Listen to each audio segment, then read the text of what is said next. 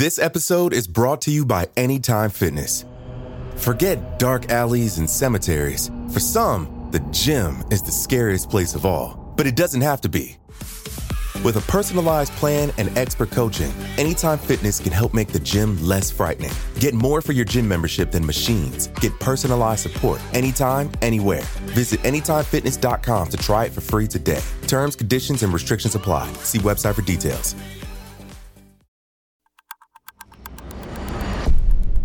Today is Wednesday, April 1st, 2020. On this day in 1934, outlaws Bonnie Parker, Clyde Barrow, and Henry Methvin shot and killed two Texas highway patrolmen. Reports dubbed the event Bloody Easter.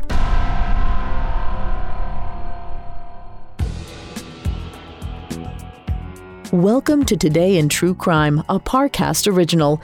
Due to the graphic nature of today's crimes, listener discretion is advised. Extreme caution is advised for listeners under 13.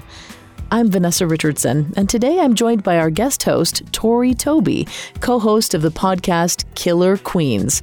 Every week on Killer Queens, Tori and her sister Torella bring you a lighter take on a true crime story, sprinkled with endearing and hilarious 90s references. Hi, Vanessa. Thanks for having me. And hello today and True Crime listeners. So happy you could join. Tori's here to discuss some of the historical aspects of today's story, while I'll cover the narrative. I'm thrilled to dive into the Easter of Tears and Barrow Gang. You always hear the names Bonnie and Clyde, but so few people know their real stories. That's why we're here to tell them. Now let's go back to April 1st on a desolate strip of Texas Road, Highway 114.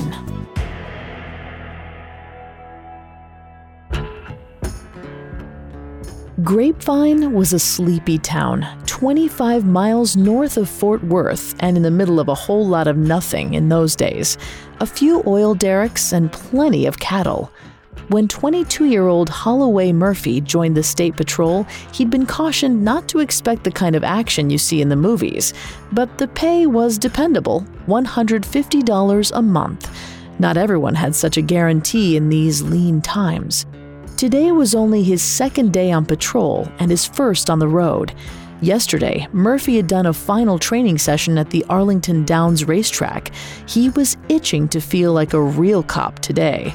So, Murphy's partner, 26 year old Ed Wheeler, decided they should use that morning to test the rookie's mettle.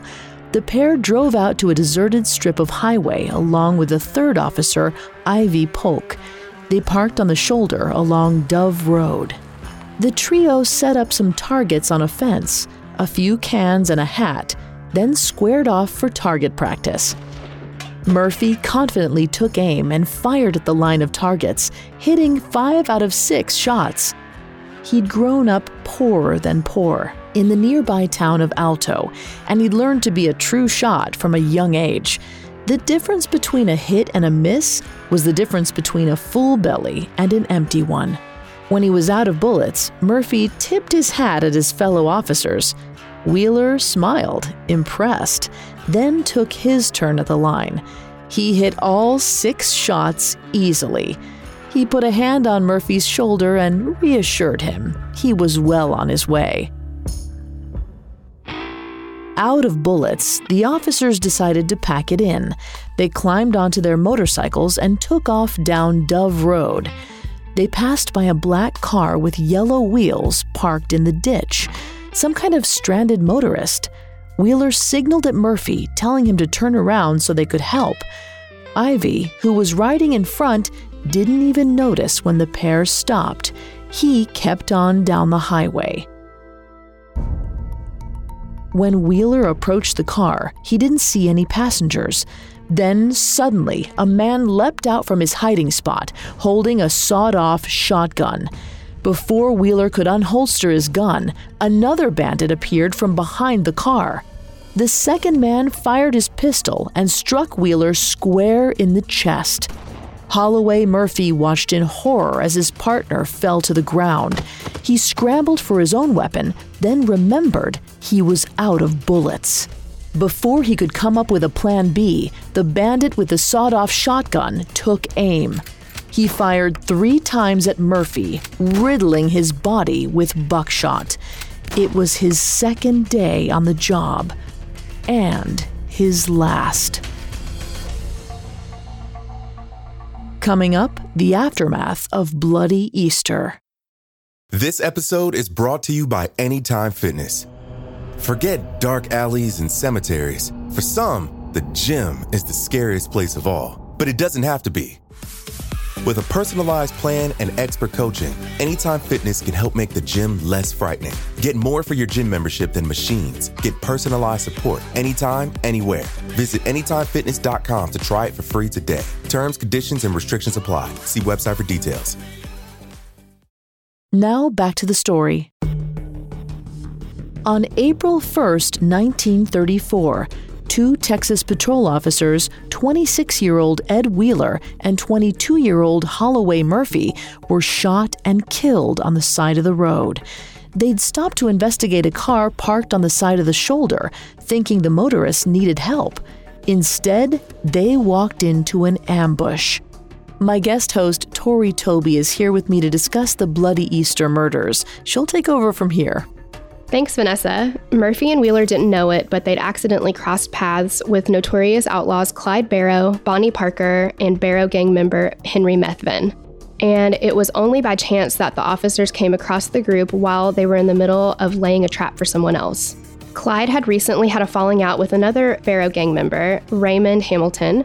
They disagreed over how to split the loot from a bank robbery.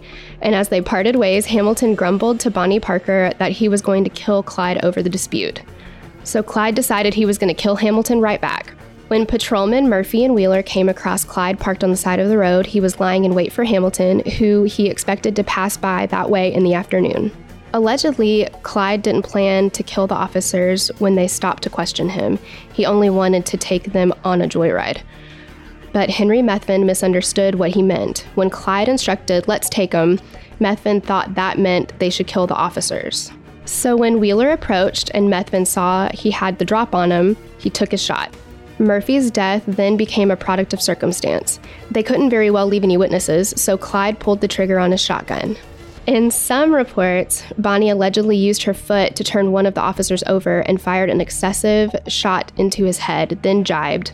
Look a there, his head bounced just like a rubber ball. But this was an exaggeration made up by an eyewitness seeking notoriety. In truth, Bonnie was likely asleep in the back seat of the car for the entire affair. But Murphy and Wheeler's deaths signaled a shift in the hunt for Bonnie and Clyde. The murders galvanized the surrounding area to catch the bandits once and for all. Murphy's death was especially affecting to the area. He was a brand new rookie on the force, only an officer for two days. In addition, he was supposed to get married less than two weeks after the shooting. His fiancee, Marie Tullis, wore her wedding gown to Murphy's funeral. Two days after the shooting, on April 3rd, the State Highway Department announced a reward fund for any information that helped bring Bonnie and Clyde to justice. They called it the Texas Rat Extermination Reward. The desperados were finally caught on May 23, 1934, almost two months after the Bloody Easter murders. A joint task force of police officers from Texas and Louisiana cornered the couple on a dirt road in Bienville Parish. Just as Clyde planned to ambush Raymond Hamilton, the revenge posse of officers laid in wait for Bonnie and Clyde. Early in the morning of the 23rd, as Clyde sped down the dirt road, the six collected cops opened fire from their cover in the bushes.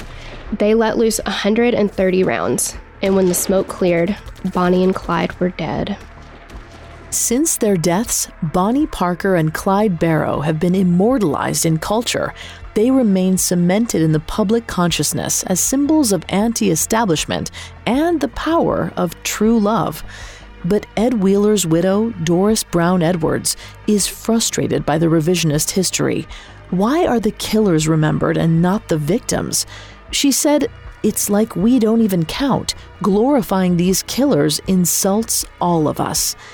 In 1996, the city of Grapevine, Texas, placed a memorial plaque and marker at the site of the Bloody Easter killings.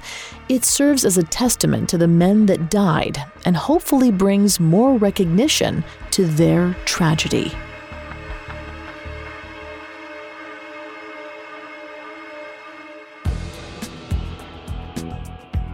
I'm Vanessa Richardson. Thanks again to Tori for joining me today. Thanks for having me. You can find my podcast, Killer Queens, on Spotify or wherever you listen to podcasts. To hear more about Bonnie and Clyde, check out our episodes of Crimes of Passion that dive deeper into the case.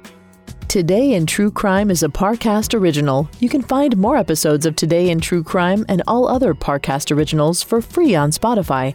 Not only does Spotify already have all of your favorite music, but now Spotify is making it easy for you to enjoy all of your favorite Parcast originals, like Today in True Crime, for free from your phone, desktop, or smart speaker.